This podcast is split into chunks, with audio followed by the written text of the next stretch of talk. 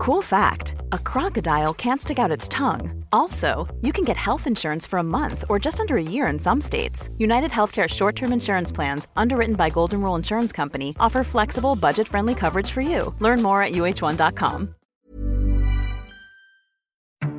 Hi, I'm Andy Levy, former Fox News and CNN HLN guy and current cable news conscientious objector. I'm a former libertarian who now sits pretty comfortably on the left. And I'm producer Jesse Cannon, and I'm here to make sure things don't go too far off the rails. We're here to have fun, smart conversations with some great guest co hosts, as well as some of the most knowledgeable and entertaining people in politics, media, and beyond. Our goal is to try to make some sense of our current crazy world, our new abnormal, and hopefully even make you laugh through the tears. What an excellent show we have today. First, we're joined by Cenk Uygur, host of The Young Turks, and we'll talk about a host of issues. Then we're joined by Andrew Prokop, who's a senior politics correspondent at Vox, and he's going to talk to us about Curtis Yarvin, who's this strange new influential figure on the right. But first, we have Anthony Fisher, who's the senior opinion editor at the Daily Beast.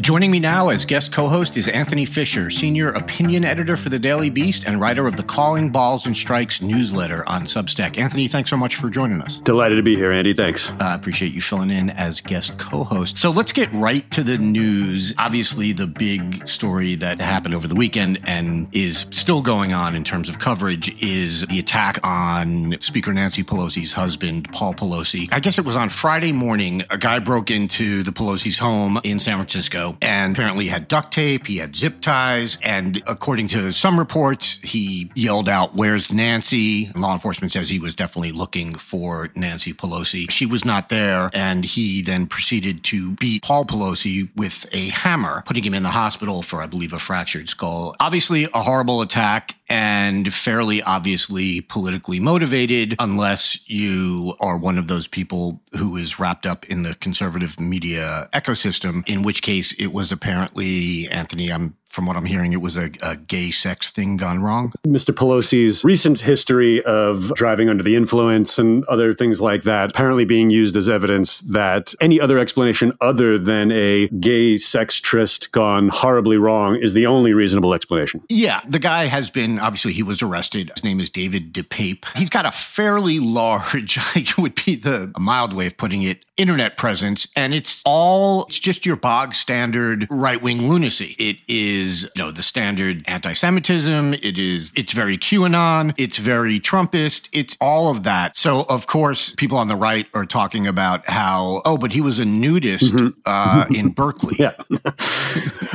Yeah, I mean, come on, Andy. Like, you know, wake up, sheeple. You know, there, there, there, can be no other explanation. Here's the thing: I want to be very cautious. We're recording this Monday afternoon. The attack happened very early in the morning, Friday, and there's still, considering how much time has passed, very little hard evidence we know. So I'm only kind of going by the official reports from things that the police have been willing to say out loud, not just right. like through sources, because we should all know better than to trust anonymous sourcing through the police. Yes and official sourcing for that matter. Sure, yeah, be skeptical at all, but I'm only going by the stuff that is actually being said out loud. There's been so much stuff, which I'm sure we're going to get to, which has trickled through not even back channels, but very much the forward facing channels on Twitter that are based in absolutely nothing. And so I don't, I, I haven't done enough homework to know how deeply involved in the Berkeley nudist community this person was, or if this person once voted Democrat before they went down the QAnon rabbit hole. That is not an impossible thing there's plenty of those people that exist. Look at Roseanne. Roseanne was once a gay rights icon for her on-screen kiss with uh, Sandra Bernhard, I believe, or or um, Laura Dern, whatever. But she went down the hard conspiracy theory Trumpist rabbit hole. It can happen. Uh, I don't know enough about David DePape and his motivations to speculate on where he came from or how he got into this particular position. But as you said, what we do know about him is that he is prolific online, spreading particular ideas that are very much of a piece with the Trump QAnon big lie, COVID vaccine conspiracy theory et al. kind of political face. So that's what we're working with right now. And until I hear otherwise, that's kind of the where I'm going to suspect this person's motivations lie. Yeah, absolutely. I mean, at this point, it's you know it's Occam's razor. But uh, what we've got here is, and it, it really is unbelievable because there was a time when all these conspiracy theories would stay in sort of their own little insane bubble. And post Trump, that is not the case. And post Trump, what we see is a Republican Party increasingly captured by these theories and a Republican Party that amplifies these theories. And as one example, Congressman Clay Higgins, who is in line to, I believe, be the head of the Homeland Security Committee if the Republicans take the House back, he tweeted and has since deleted, but he tweeted a picture of some weird picture of Nancy Pelosi's hands pressing against her forehead. And he captioned it, That moment you realize the nudist hippie male prostitute LSD guy is the reason your husband didn't make it to your fundraiser. Yeah. Yeah. I mean, again, this is the guy who is going to be chairing if the Republicans take the House back. He's going to be chairing the Homeland Security Committee. You know, you can't even console yourself or fool yourself, I guess, which is what we used to do by saying, ah, these people are, you know, they're just crazy. You spend too much time on Reddit. You spend too much time on the chans. You spend too much time online in general. And nobody in the real world believes this kind of shit because it ain't true anymore. I mean, yeah, for all the bad takes that might come from Democratic politicians, you'd be hard pressed to find somebody at this level of influence and power kind of going this route. Like, take the worst kind of root brain internet id and broadcasting it for all to see uh, days after the speaker's husband survived an assassination attempt, really. Yeah. I mean, look, till I'm shown otherwise, I'm not going to come straight out and say this was an assassination attempt on Nancy Pelosi because, as you pointed out, we don't know everything yet. Yeah. What we know so far, if it can be believed, is kind of pointing in that direction, but we just don't know. And, you know, and then you have people like Donald Trump Jr., who at least had the, you know, the the the bottom baseline of common dignity to say uh, that the attack on Paul Pelosi was a terrible thing. Yeah.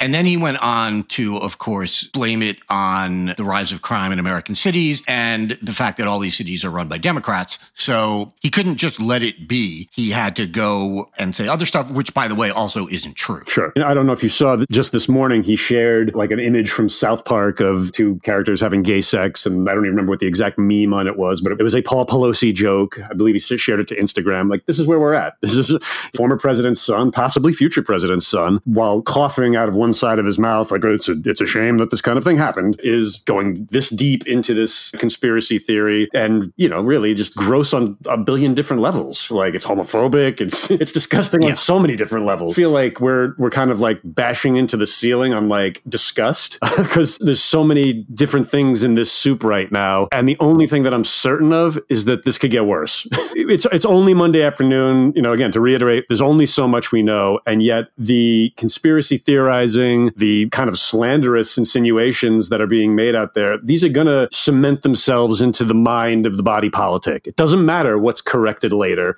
It doesn't matter if Donald Trump Jr. deletes one or two of these social media posts or whoever else does. The stuff is out there. It'll stay out there forever. You know, I don't want to jump the gun, but Twitter's new boss was was a part of this, the spreading of this. Yeah, well, uh, and that's another thing that we can talk about. So, Hillary Clinton over the weekend tweeted out about how awful this attack was. And Elon Musk, proud new owner of Twitter, decided that he needed to reply to her saying, There is a tiny possibility there might be more to this story than meets the eye. And he then provided a link to a piece from the Santa Monica Observer that basically ran through all of these fucked up conspiracy theories that we're talking about. And as other people were quick to point out, the Santa Monica Observer is most famous for publishing a piece that Hillary Clinton was actually replaced by a body double in her debates with Donald Trump back in 2016. And Musk, you know, uh, Mr. Free Speech guy, since deleted his tweet, which has, of course, angered some people on the right, powerful figures on the right, such as at Cat Turd 2. uh, for our listeners who don't know, I'm not joking. And he actually is kind of a powerful figure in this weird right wing dystopia that we find ourselves in. But, but yeah, he, you know, he couldn't help himself but to jump in. And even again, they it's the way they couch it. Like there are the people who just go straight to the conspiracy theory, and then there are the people like, well, there's just a tiny chance, and it, it's the I'm just asking questions. Yeah, I mean, and you know, there's a lot to unpack here. I just want to start with the Santa Monica Observer. Elon Musk is definitely a hero to a lot of the people who are the I do my own research. I do my own research on the COVID vaccines. I do my own research on voter fraud. These are the people that were sharing a thing called Benford's Law, I believe, like two days after the 2020 election, which they claimed was a mathematical theory that proved that there is absolutely no way that Biden could have won the election. They were they leaped on this stuff. Elon Musk, in doing his own research, came across this low trafficked, even among conspiracy theory websites, sort of fringe website. And not only did, did this come across his transom, he shared it to the former First Lady, former Secretary of State, former Democratic presidential candidate as a way of kind of shaming her. like he's the one who's actually doing the research. He's the one that's actually trying to find the truth, whereas she's the one mindlessly repeating propaganda. This isn't to say, oh, look at Elon, he's a hypocrite, which he obviously is. Of course. It's more to say that it's, it's more a glimpse into that mindset, uh, a mindset that clearly Elon uh, subscribes to, and a shit ton of his fanboys and fangirls and fan theys subscribe to, which is that the regime media, or as I've also heard it put, the cathedral, you know, the enemies of the people, they all are pushing this one narrative. To question that narrative is to be a thought criminal, and only by digging into you know lesser trafficked sites like the Santa Monica Observer and to be brave enough to you know seek these things out and then share them of course without without vetting them in any way. Only those people have the the real inside scoop on the truth which is you know frightening in a lot of ways but it, it, you know this is this is kind of the natural next step to the idea that because mainstream media gets things wrong sometimes and there's an echo chamber and there's self-censorship which is all true you know the mainstream media can you know be its own worst enemy. Uh, people who you know insist that there is one quantifiable truth and that it's being held by the guardians of journalism. Like these are people that are you know giving all the ammunition they need uh, th- all the ammunition that the um, elon musk class needs. Uh, but it doesn't change the fact that Elon and these people are like digging into crap websites, sharing them completely credulously. And no matter what happens after that, the deleted tweet, any of that stuff, it all is going to stay in these people's brains. It's, it's, it's, it's, it's, it's cemented forever. For those of our listeners who are curious about a term that Anthony just used, the cathedral, uh, keep listening because coming up on this podcast is an interview with Andrew Prokop, uh, writer at Vox, uh, who talks about Curtis Yarvin, who is the person who created that expression, the the cathedral, and he explains what it means. So I just want to do a little self plug there. um, but yeah, getting back to the story, no, you, are absolutely right, and and it, it, it's just it's look Ted Cruz, who you know, podcaster Ted Cruz, um, who I guess is also a senator. Worse, he, he's an Astros I mean, fan. He's Sorry. out there tweeting, you know, uh, Matt. oh God, yeah uh, Matt Walsh, who uh, yeah. uh, a writer for or something for the Daily Wire, tweeted a whole thing. You know, uh, I. I do know that trying to paint a hippie nudist from Berkeley as some yeah. kind of militant right winger is absurd and will always be absurd. And Ted Cruz retweeted that or quote tweeted it and wrote truth. And it's like, it's not truth. But as you said, truth doesn't matter. Truth hasn't mattered in a long time. Facts hasn't mattered in a long time. And so even at the point where we have this absolutely horrific incident where an 82 year old man was attacked with a hammer, and this is this is the shit that we have. This is the shit that we get. Yeah, the the that that we're even like think about this. Like we're we we we know very little so much hasn't you know uh, been released by law enforcement yet and but this is the conversations moved to this part we're not even talking about the perpetrator anymore we're talking about the interpretations of what happened you know? know? that's that's where the you know the the uh, the conversation immediately leapfrogs behind beyond just adjudicating a crime and its perha- and its possible intent, but it's the interpretation of it. It's the political interpretation. Like, what does it mean? You know, it, has been said that we're in the post-truth world, and you know, for every unhinged Rachel Maddow segment that you know professed to have the smoking gun behind RussiaGate, five hundred of these right-wing fever dreams type of conspiracy theories are born. And I'm not saying that A equals B, like one is the cause of the other. Both sides, all sides are really not placing enough of a primacy on stamping out complete and total bullshit on their own side, saying like, "We're you know, you got it wrong, you completely got it wrong, just completely own it." And I would say absolutely that it's worse on the right right now, or you know, people like um, like Musk, I think, would insist that they actually aren't right, but they're just you know left to the left, or Yes. the left is a bigger threat, or whatever. You know, it's all you know, you know, all bullshit. Yeah. But they they are monetizing and you know otherwise capitalizing on a thing that's you know a real thing that's been percolating forever, which is like distrust in the elites, and that is a bipartisan thing. Uh, but in this case, like literally anything that might come from an authority figure that isn't what they want to hear is obviously something that came uh, from above, from the cathedral, and must immediately be shot down and mocked viciously. That's that's where we're at right now. That's the new era of civility. It's that time of the year. Your vacation is coming up. You can already hear the beach waves, feel the warm breeze, relax, and think about work. You really, really want it all to work out while you're away. Monday.com gives you and the team that peace of mind. When all work is on one platform and everyone's in sync, things just flow wherever you are. Tap the banner to go to Monday.com. One size fits all seemed like a good idea for clothes Nice dress. Uh, it's a it's a t-shirt. until you tried it on. Same goes for your healthcare.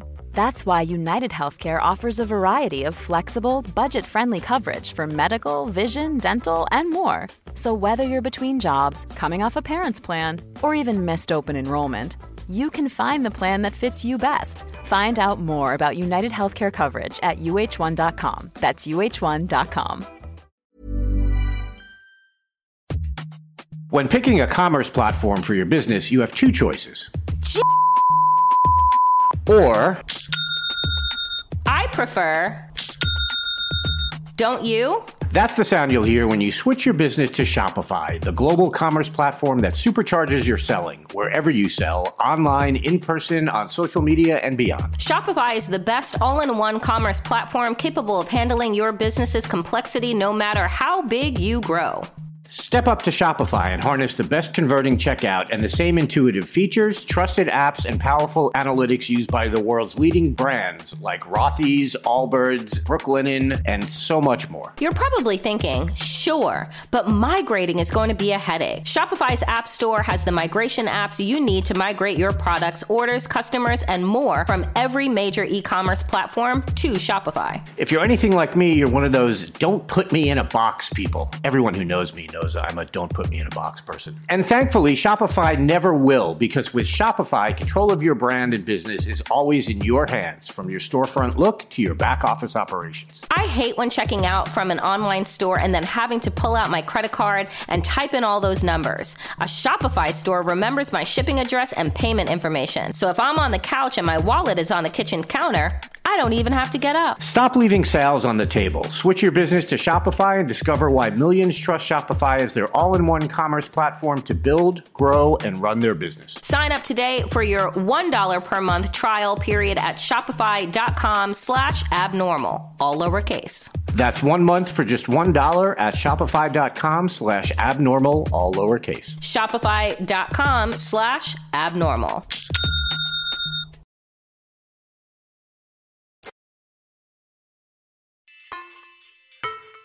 Joining me now is the host of The Young Turks, the largest online news show in the world, or so he claims, Cenk Uygur. Cenk, thanks so much for being here. Great to have you. Interesting intro.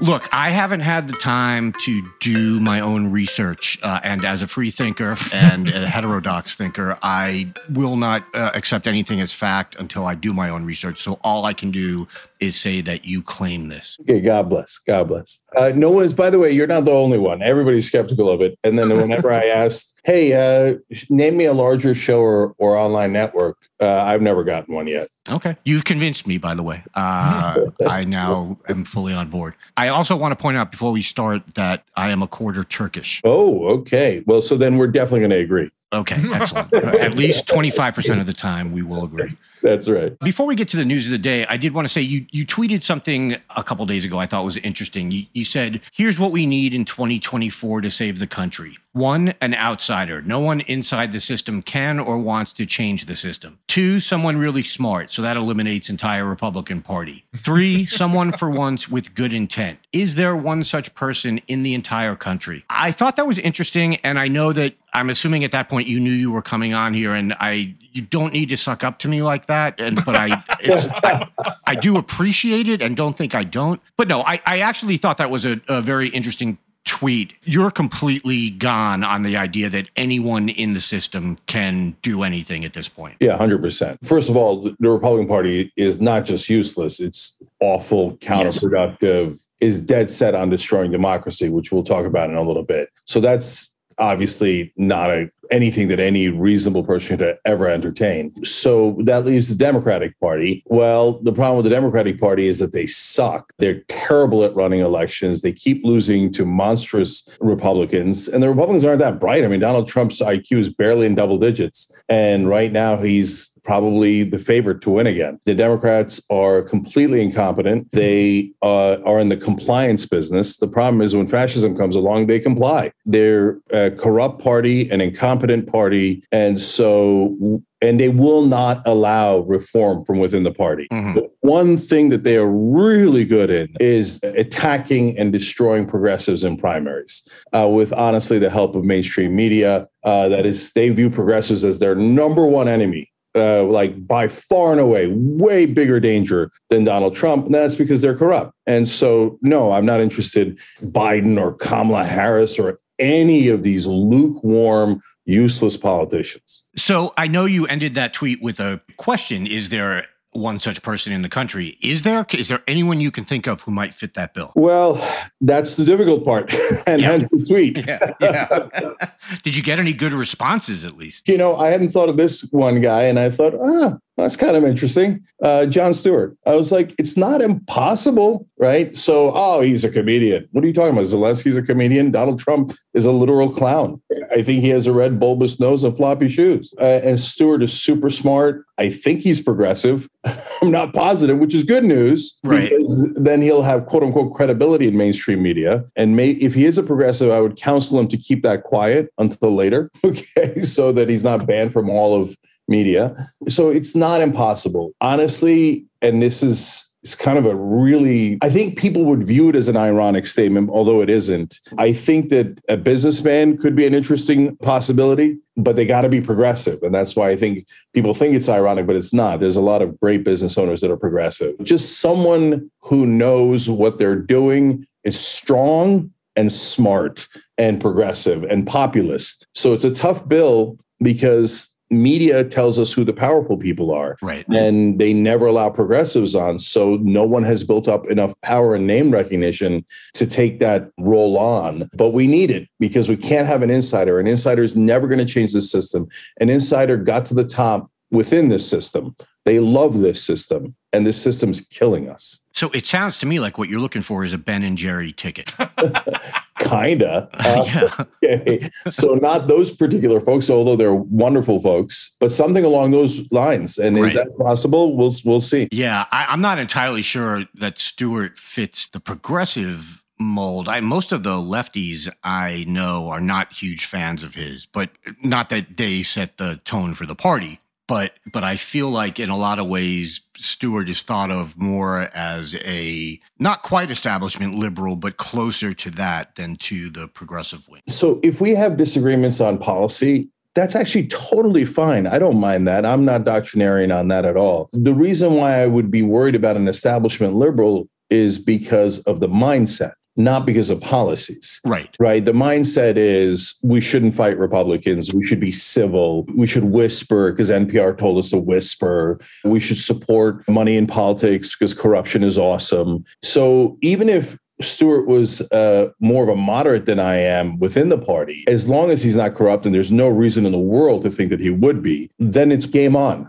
Thrilled to have it. People have a view of the left as being very ideological and doctrinarian, and that's not exactly right. And it's not completely wrong neither. It depends on what part of the left you're talking about. Well, it's definitely right on Twitter. Yes, that's true. There's no doubt about that. Yeah, I mean, look, guys, I've been attacked slash canceled by every wing of every party.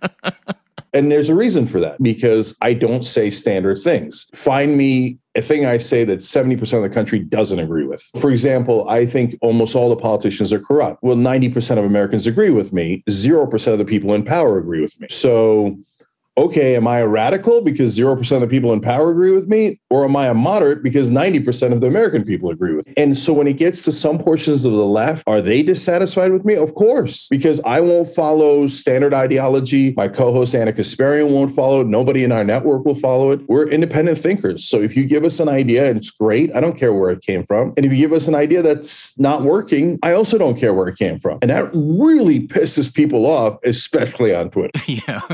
Yeah, Twitter is not, you know, for our listeners who are not on Twitter, it's not in the top 150,000 nuanced platforms in the world. I think it's fair to say. So, speaking of Twitter, we had two things like perfect storm type things over the weekend. First was the horrible attack on the husband of House Speaker Nancy Pelosi, Paul Pelosi, and it quickly became obvious that the attacker, this may have been an assassination attempt. We don't know that for sure, but the reports are that he shouted, Where's Nancy? Nancy as he entered the house. And he certainly had the views of someone who would want to do something like assassinate Nancy Pelosi. At the same time, Elon Musk had just taken over Twitter, which was causing a complete shitstorm on Twitter and probably not anywhere else in the actual world. But then he decided to insert himself into the Pelosi story by retweeting an article. It was in the Santa Monica Observer, a paper that had previously published about how Hillary Clinton, I think, had been killed and replaced by a robot which, eh,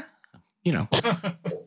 but he ironically did this in replying to a tweet by Hillary Clinton. And he basically was like, well, it's possible we don't know the full story here. And it linked to this just ridiculous piece about what has now become, it seems, a standard right wing talking point, uh, which is that the Paul Pelosi attack was actually some sort of gay sex thing gone wrong. So we sort of had this coming together of this horrible political story and this this story about what is going to happen to Twitter. And it just seems like the same few exceptions that we see every time now on the right, which is basically like people at the bulwark or, or something like that. They're all over this conspiracy story or something seems off here. Ted Cruz has tweeted it. Elon obviously has tweeted it. Uh, Clay Higgins put up a tweet, which he since deleted.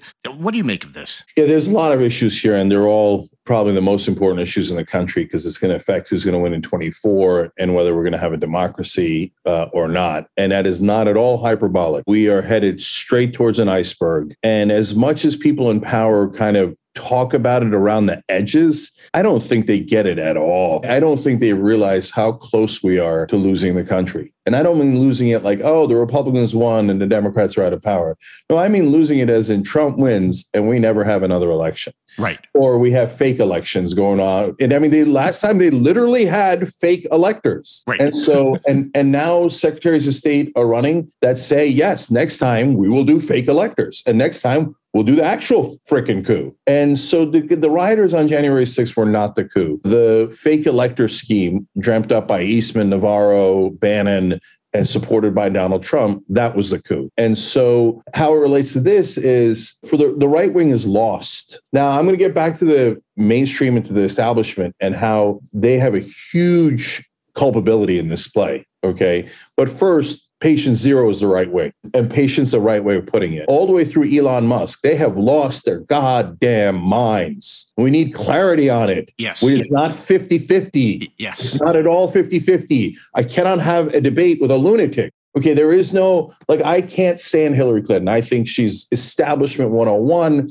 I think she's the epitome of corruption. She does not have a body double. She didn't die. She just doesn't do anything in a basement in a pizza shop. You guys are lunatics. You've absolutely lost your minds. You're detached from reality. Let's be absolutely clear. If you're in that camp of the Republican Party, you must get a therapist. I swear to God, you're in a cult. You can't see straight. They've brainwashed you and you're in a very, very dangerous cult. You're totally detached from reality. And guys, QAnon let alone the entire Republican Party. But QAnon is 45 million people. I know. It's so scary. 15% of the country. They think the Democrats drink the brain juice of children.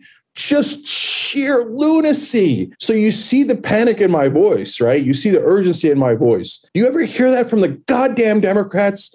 Get up and fight back. You've got to fight back. I mean, for example, what right now they have nowhere near the testicular fortitude needed for this job. Biden, the minute Musk does that, Biden should be out there going, apparently the richest man in the world has lost his goddamn mind and just take the fight to him. Proverbially, not physically, we're not right wing. Punch him in the face, right? Punch him in the face proverbially, politically, rhetorically, right? For God's sake, get in the goddamn game right? They're just sitting on the sidelines.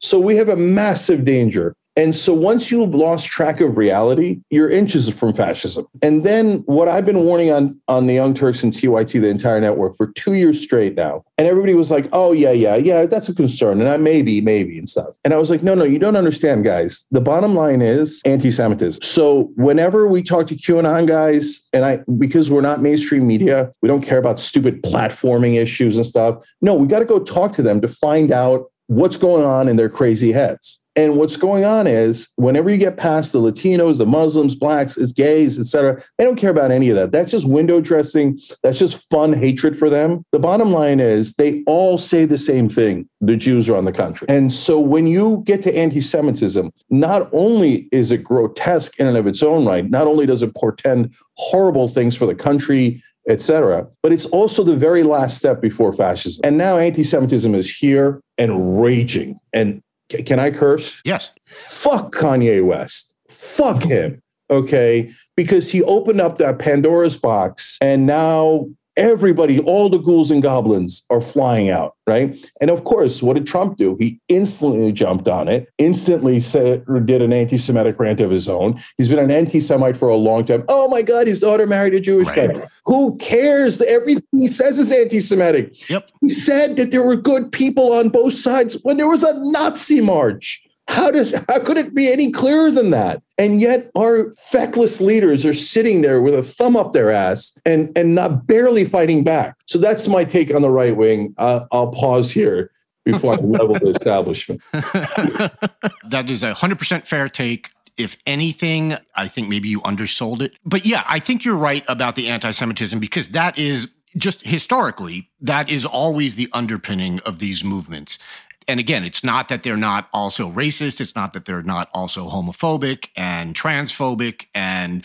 everything uh, Islamophobic and just every other thing that you can name. But it is always the anti Semitism that underpins this. And for the exact reason you said, because it's the protocols of the elders of Zion. I was just reading a book, uh, a fiction book that had to deal with the protocols. And I remember thinking when I was much younger, how did anyone believe that the protocols were not a forgery? And I don't think that anymore. It's very obvious how people believe that because they still do. And you see it all day long on places like Twitter. You see it all day long from Republican politicians. And like you said, Donald Trump has a Jewish daughter, and it's an insidious form of anti Semitism because it's not even necessarily a sort of I hate you or I don't like anybody who's Jewish. And Donald Trump can, in his mind, he can have a son in law who's Jewish and have grandchildren who are Jewish, and that's okay with him. But at the same point, he absolutely believes the central tenet of anti Semitism, which is that Jews run the world. And what we get is this thing that unites people like Kanye West and Donald Trump. And Tucker Carlson is one of the people who won't come right out and say it, and he'll use George Soros as their sort of stand in. But you know damn well that that's what he thinks. And it is this overarching belief. And look, it's worked. Unfortunately, it has worked historically, and it leads to to horrible things, as we know, and that is consistently where they go. So you are 100% correct in identifying anti Semitism as sort of the root of all of this, I think. Yeah. So I know Tucker Carlson a little bit. I debated him at Politicon. We talked before, we talked after, and he never said anything to me that was directly anti Semitic. So I'm being fair here and honest. But the things that he did say made me think,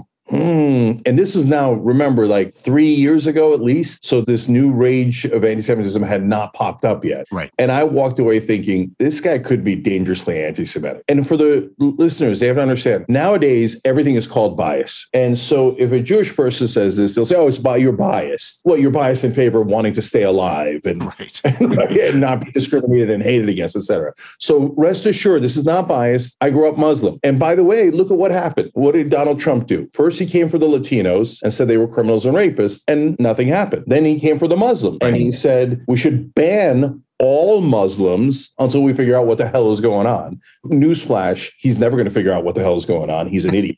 Okay, we didn't do anything. Then he came for the Chinese, we didn't do anything. Then he came for trans folks, we didn't do anything. And now we're at the end here. Anti Semitism is the end. And so it is the most toxic of all of these. The right wing knows in their gut that the guy who crossed the border doesn't have a dollar in his pocket. He can't control a damn thing. They know it. They know it. And when they think about the elites, they don't know reality. I went to Wharton, I went to Columbia Law School. I know I've got money from private equity, et cetera. Who is in the upper echelon? In fact, you could look it up. You could look at the partners at the top private equity companies in the world. Those are the wealthiest, most powerful people in the world. And you know what they are? They're Christians, Muslims, Jews, Buddhists, black, white, Asian. It has nothing to do with race. It has nothing to do with religion. It just has to do with, hey, the incentives and disincentives that led to those particular people being at the top. And so for the simplistic mind, they think, no, it's a group of people because humans are tribal. And Right, then you can't talk, yeah, you can't talk sense to them. Okay, well, if Jews run the world and they're all super powerful and super rich, how do you explain Israel where there are wealthy Jews, middle class Jews, and poor Jews? How come the poor Jews aren't running the war? How come they're not part of the cabal? No, uh, logic not required. And so once you lose the thread of logic, we're all screwed because that means you can get them to believe anything. Well, and the other thing is, I mean, if we're running the world, boy, I mean, we've been nothing but persecuted for thousands of years, almost wiped out during World War II. We are really, really shitty at it. Yeah, yeah. I mean, but that's the thing, guys. Once you lose track of logic, there's no end to Right. it. If the Jews were running the world, why did they let six million of them die? Right. And then, of course, they're immediately going to go to no, they didn't. Right. And right. Right. And by the way, I give ADL, uh, Anti Defamation League, tremendous amount of credit because when Trump came for the Muslims, they actually stood up and said no. So they were wonderful in helping Muslims and other Americans. And all of us right now should be deeply, deeply concerned about anti Semitism, whether you're Jewish or not. All right. I think uh, because of time purposes, we're going to have to end it right there. But uh, Cenk, thank you so much for coming on. This was an absolute pleasure to talk to you. Thank you guys. Appreciate it. Next time, uh, I will be just as harsh on the establishment. Excellent. Joining me now is Andrew Prokop, senior writer at Vox. Andrew, I swear we're not having you on because I've basically had someone on named Andy or some form of the name Andy uh, every week since I've taken over. I swear that's not why I'm having you on. I'm having you on, I wanted you on because I, you wrote a really good article at Vox about a guy who has somehow become sort of quietly, in the sense that he's not a household name, a very influential person on the right. And the guy's name is Curtis Yarvin. Tell us about this dude. Yeah. So, first of all, thanks so much for having me on. I got interested in writing about Curtis Yarvin because I kept kind of seeing his name come up in the context of this year's midterms. There was a great article in Vanity Fair by James Pogue that delved into a little bit of this how two now Republican Senate nominees, J.D. Vance and Blake Masters, have actually referred to this guy's ideas on the campaign trail. And they are, of course, both also funded by the billionaire Peter Thiel. And Thiel is also a, a fan of Yarvin. So I began looking more into what he's been writing about and saying. And he is a very unusual figure in American political commentary because he is explicitly, outwardly anti democracy. He thinks democracy is a bad system. He thinks it should be abolished in the United States in favor of a monarchy or some kind of one man rule system where one person has absolute power to do what he wants and essentially getting rid of both you know the voters and the separation of power that exists in the current American system. So pretty far out there, and so I thought it was really interesting. I don't want to lead anyone to believe that Vance and Masters are fully on board with this with this plan. They they more view Yarvin as an influence on their thinking because Yarvin has had a critique of what's wrong with America that's gotten more and more traction on segments of the right.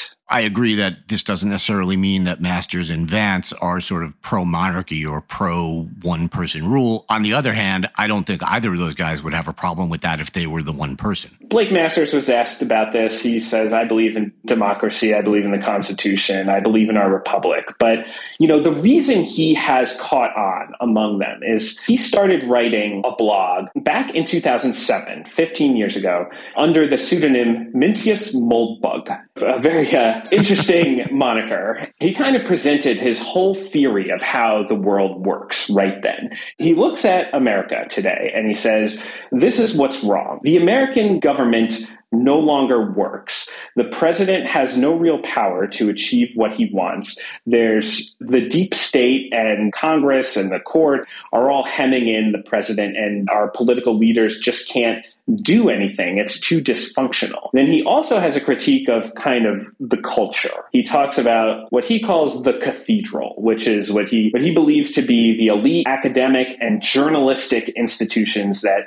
set the boundaries of discourse in America and rule certain ideas okay to talk about, other things not okay to talk about. This very much caught on with conservatives in recent years, conservatives who are very exercised and angry about, you know, wokeism or the woke, who feel that everyone is trying to cancel them for their views on race or gender or whatever. It's a sort of theory of why this is happening that like the media and academia are pushing everything so far to the left. This helps explain the world to them. So he has caught on among people like Vance, people like Masters. Tucker Carlson had him on a Fox streaming show and talked to him for over an hour about his ideas.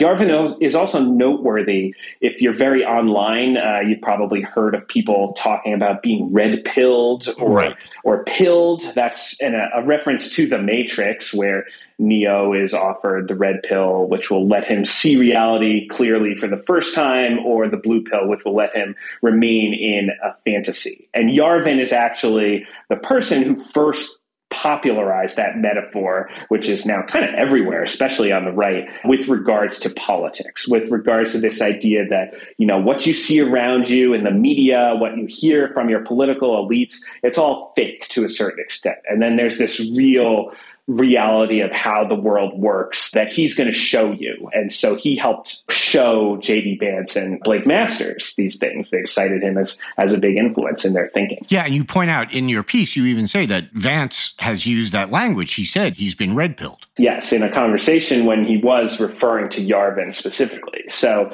you know, that's the background on Yarvin. But the real reason I thought this was super important is that not only does he theorize about, you know, why democracy is bad, like any political theorist could come up with reasons for that and it would be an abstract thing and it wouldn't be right. a big deal. But he also has a bunch of very specific ideas about what could be done to topple American democracy even that could be viewed as a theoretical thing until the 2020 election and January 6th, which suddenly makes what seemed to be sort of far fetched fantasies a little closer to reality when you have the president trying to overturn the outcome of the election to stay in power, when you have a mob of his supporters storming the Capitol. Like, this is pretty close to the kinds of things that he's been wanting to happen for some time. And he has a bunch of proposals for how to essentially do January 6th better next time, how to make it work for the forces who do want to overthrow the American government. Yeah, it's, it's pretty scary stuff. And, you know, there's an interesting thing going on here where in the old days, you sort of thought of Republican strategists and people like that. You thought of like a Lee Atwater, like rough and tumble brawler type, uh, which I don't mean as a compliment to Lee Atwater, believe me. But now it, like, you have someone like Yarvin who is, uh, like you said, a lot of what he says sounds a lot like what I remember from my college philosophy courses it's sort of you know they even have a isn't there a, a phrase the the dark enlightenment? Yeah that was used to refer to sort of the movement he's helped start. There are a couple other people bloggers online writers associated with it. It's called the dark enlightenment or sometimes neo reaction that kind of became the term associated with it in the early 2010s. And he was always one of the leading figures here. And that's when his ideas first got some attention and some notoriety, uh, especially in tech circles. He is a computer programmer who lives in the Bay Area. He has a very kind of startup tech guy, trolling almost mindset of looking at the world that did appeal to, by no means most, but certainly some people in the tech world who didn't really buy into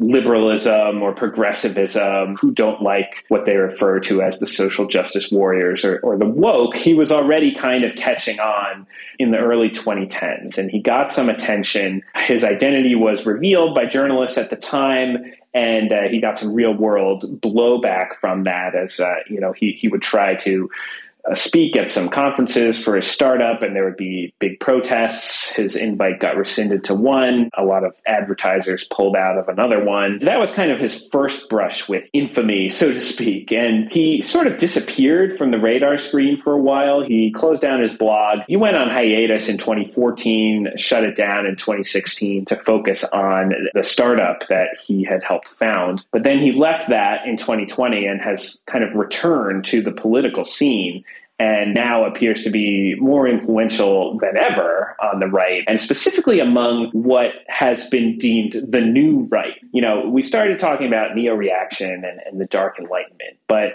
now we're getting into the post Trump ideas conversation on the right. And of course, what Trump did was he essentially repelled a bunch of the existing conservative intellectuals and people like there were a lot of, you know, conservatives who might have had far right views on tax policy or whatever, but who did believe in liberal democracy and, and were kind of appalled at Trump's behavior. And they all sort of left most of them left the party or got purged or just kind of quit. You could see this with like people leaving National Review and going to found their own publications and in the Senate with people getting primaried or, or retiring and so on. And so there's this new intellectual space on the right where the ideas that are in play are much further in this uh, kind of challenging democracy space than has certainly existed in my lifetime, as far as I'm aware of. Like all sorts of things that were previously on the table or deemed taboo are now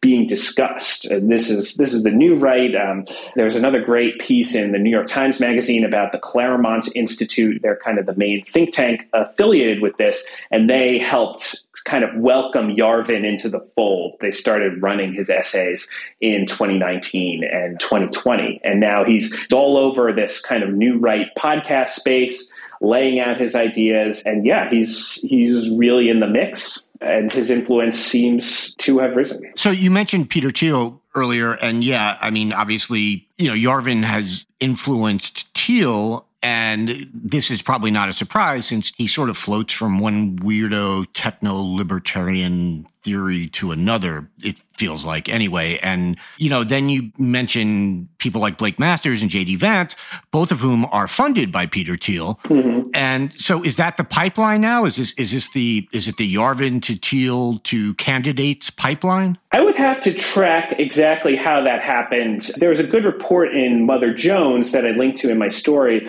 that uh, Blake Masters was reading Yarvin back in 2012 when he was, I believe, in business school or law school at that time. He was kind of getting interested in Thiel around the same time, but I, I, I wouldn't be able to say who is responsible for you know somebody reading him. What I do know is that Thiel and Yarvin are pretty close. Thiel started funding his startup about a decade ago. And then emails were later leaked that confirmed that Yarvin attended Thiel's election night watch party in 2016 for the presidential election. Later, Yarvin was emailing another alt right figure, Milo Yiannopoulos, and uh, Yarvin wrote Thiel is uh, fully enlightened, but he plays it very carefully in public.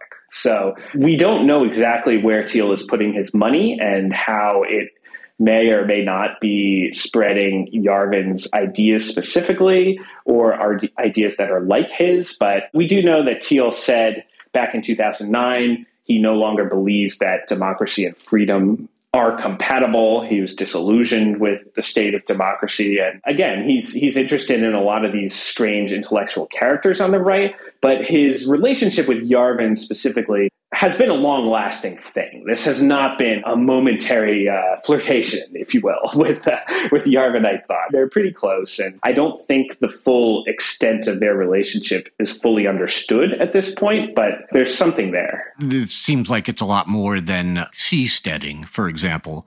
Which was another Peter Thiel interest, yeah. uh, yeah, for like a year or two or whatever. You wrote this in the piece, if I recall correctly, that Yarvin doesn't like being called a fascist and he prefers something closer to a monarch. What is the distinction there in this philosophy? Is there one? This is a controversial question because his critics say he's a fascist. Like, this is obviously fascism. And he argues that fascism was a specific 20th century phenomenon that arose kind of in response to communism. It was this mobilization of people on the right to take power in various countries. You know, monarchy existed long before fascism existed. It was kind of the default system of national government for centuries uh, before right. before anyone dreamed of democracy. So he argues that you know monarchy is just a broader category than fascism.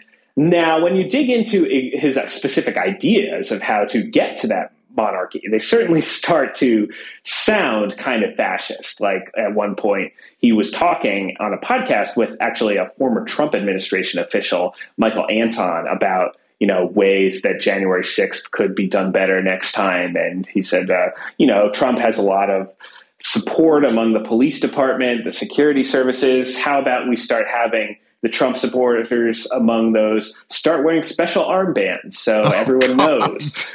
Come on. So he likes to play with that. He likes to, you know, say, "Oh, I'm not a fascist, but you know, here are these things that might be a good idea," and everyone sees them and says, "Well, that certainly sounds pretty fascist." I'm not a fascist, but let's bring back the brown shirts. Yeah, yeah, and honestly, I, you know, I, I feel like it's the liberal and progressive kind of conversation about the far right in recent years. There's just a lot of energy put into whether to use the terms racist or fascist to describe right. them. What I tried to do in this piece was focus on what he was specifically arguing and proposing and kind of let that speak for itself, which I think it does. Yes. Without like getting into this like interminable dispute over what term is appropriate for this or, or is not appropriate. I think like we can have an abstract academic discussion about language all day, but what I think is most interesting is that he has these very specific ideas about what could be done in the near future to overthrow the American government. So you can call that fascism or you can call that whatever you want, a right wing coup. But let's talk about this stuff that is out there and being talked about on the right now and being considered in some form. And and I think it's it's important to for people who are not on the far right to just be aware that these conversations are happening and to remember after January 6th that these things may not be so abstract for forever. Yeah. So his his stance is sort of it's basically not all autocrats are fascists. Yes. okay. So we get we need a hashtag hashtag not all autocrats. I guess. exactly. So before I let you go, Yarvin has become sort of this. It's this weird cultural figure where he pops up at like these in the hipster scenes, even here in downtown New York. He goes to parties.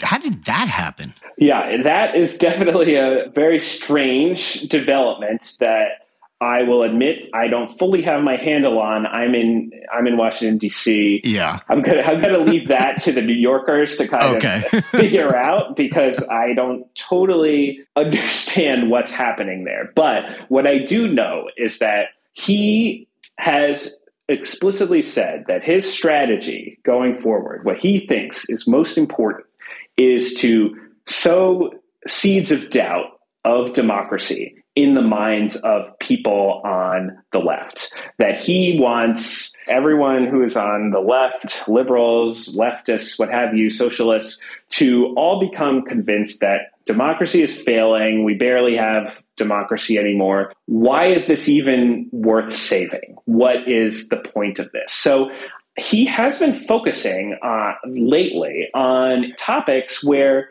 he could actually find some agreement on the left because mm-hmm. a lot of people on the left are concerned that our government has become a bit too sclerotic and ineffective, that there are flaws in the Constitution, the president isn't strong enough to get the legislation he wants passed, that the Supreme Court is too powerful. Now the left is very concerned about the Supreme Court, I think accurately and just that politics has just become this endless slog of warfare against the other side. And he's trying to sort of disillusion people on the left with the system as a whole, because he believes once that disillusion spreads enough, that will pave the way for a right wing like leader to take over with minimal resistance. So it's basically taking sort of the left wing Bernie Sanders, the system is rigged you know, energy and trying to harness that. Yeah, or at least spread that feeling, but rather than have it channeled towards something positive like electing Bernie Sanders, right. have it just end in a slough of disillusionment and so that people won't even bother to try to save the, the government or democracy that we have to pave the way for the people he wants to take over. Andrew, thank you so much for being here. I encourage everyone, there's so much in the article that we didn't have a chance to touch on. Uh, I encourage everyone to go over to vox.com and check it out. Andrew, again, thank you so much. And, and thanks for writing this. I learned a ton from it and was all really interesting. Thanks so much for having me. This was a great chat. Anthony Fisher, Andy Levy. All right, so this is the uh, the time on the show when we not when we dance, but when we do, do the segment called "Fuck That Guy," and we're going to do something a little special today, and we're going to share. Well, this doesn't sound right. Uh, we're going to share a "Fuck That Guy." Um, it is one of the absolute dumbest people on the planet. I don't think that's hyperbole. I think that is actual truth. I've said before, I believe that when he tries to get dressed in the morning, he is absolutely defeated by buttons. His name is Charlie Kirk. And he had this to say about the uh, the attack on Paul Pelosi. For example, Politico says top Republicans reject any link between GOP rhetoric and Paul Pelosi assault. Of course you should reject any link. Why is the Republican Party, why is the conservative movement to blame for gay schizophrenic nudists that are hemp jewelry makers breaking into somebody's home or maybe not breaking into somebody's home. Why are we to blame for that exactly? And why is he still in jail? Why has he not been bailed out? By the way, if some amazing patriot out there in San Francisco or the Bay Area wants to really be a midterm hero, someone should go and bail this guy out. I bet his bail's like 30 or 40,000 bucks. Bail him out and then go ask him some questions. So, Anthony, what do we have here? We have a guy, first of all, calling for, he says so many just ridiculously dumb things in this thing. It's hard to even know where to start. But I guess let's start with uh, he wants someone to be a hero and and bail this guy out. The thing that jumped out at me is there's a lot of crim- criminal justice reform talk in there, and, right. uh, and and he's talking. He he says that you can commit murder and be out in a day in Chicago, which Chicago's got a lot of problems, but that's not true. Uh. Yeah, so whatever the motivation of the perpetrator, you'd think that a violent assault on a person in their home would beg the kind of response for from a conservative like Charlie Kirk, which would be more like, you know, if you got if you must make fun of the Pelosi's, be like, this is why they're dumb. They should have been armed to the teeth with, you know, automatic weapons pointing at every inch of the sidewalk so this guy never got near them. That's that would be the, you know, kind of principled, logical Charlie Kirk right wing take. But uh, there is no principle and there's no logic. So it has to go into Right. uh, this guy is a hero. This guy, we we this, this is the kind of uh, crime that uh, is okay. In fact, laudable. He's a he's a hero. We must bail him out and and take advantage of, uh, I guess. San Francisco's lax bail laws for potential political assassins, which also isn't a thing. Yeah, and again, there's so much more. He talks about. Uh, he read some headlines that that mention that the you know GOP denies any link to the attacker, and he's like, well, why why would the GOP have to deny that? Why would the why would conservatives have to deny that? And I'll, I'll tell you why, Charlie. And it's real easy because as we discussed in the main section of the show, uh, this guy has a huge internet footprint and he is spouting, he spouts a lot of things that have become mainstreamed by the Republican Party post 2016.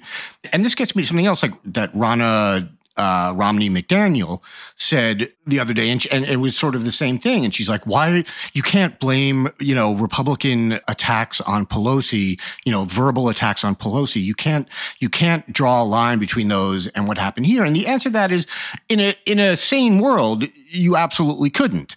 But in in the world we live in now, you absolutely can, and particularly on the Republican side uh, or on the right, because you know that we saw what happened on January 6th. We saw how words led to violent actions, and we've seen it time and time again.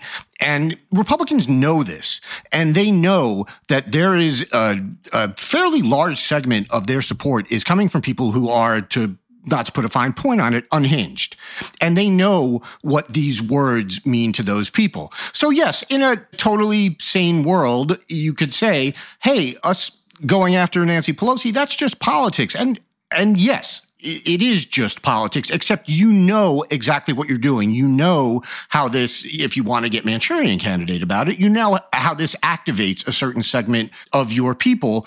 And you either don't care or it's what you want. And this is strictly my opinion. Please feel free to tell me I'm being stupid here. Not, not to introduce another uh, fuck that guy candidate here, but uh, just the other day on Friday, John Cardillo, who's a you know right wing commentator, ex NYPD cop, friend of Ron DeSantis, invited guest of Ron DeSantis several times. Uh, he tweeted, "I'm going to say it. I couldn't care what less what happened to Paul Pelosi. He and his wife are evil motherfuckers who have raped and pillaged this nation. Blah blah blah blah blah. Yeah, damn. Who could possibly hear that kind of rhetoric and, and take it to its most extreme endgame, right? And you know, it's often been pointed to that there, you know, have been left wing incidents of this, like the guy who shot Steve Scalise Yes. and uh, at the um, a practice for the congressional baseball game. This guy attempted a mass assassination of Republican lawmakers, and if it weren't for the Capitol Police being there because Scalise was there as the third Republican in line, it would have, there would have been a massacre. And you know, I honestly do think that story is a little too easily forgotten.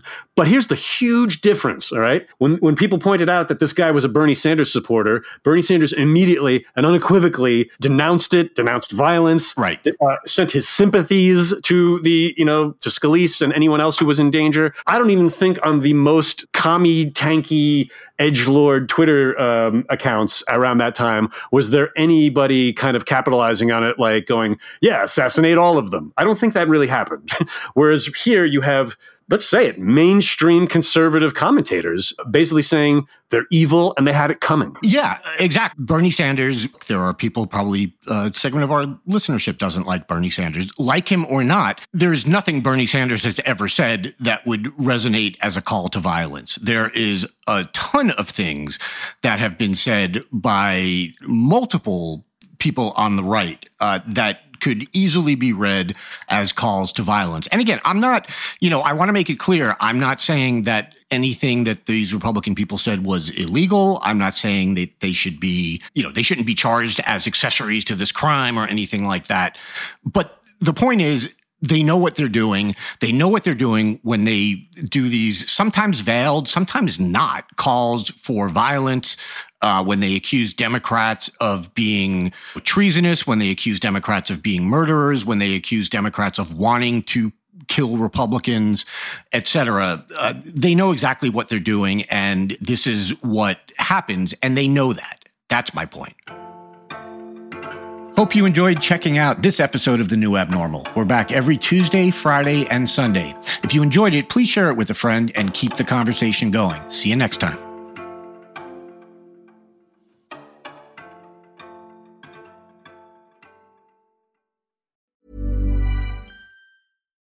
We're on a budget, we still deserve nice things. Quince is a place to scoop up stunning high-end goods for 50 to 80% less than similar brands. They have buttery soft cashmere sweaters starting at $50, luxurious Italian leather bags, and so much more. Plus, Quince only works with factories that use safe, ethical, and responsible manufacturing. Get the high-end goods you'll love without the high price tag with Quince. Go to quince.com/style for free shipping and 365-day returns.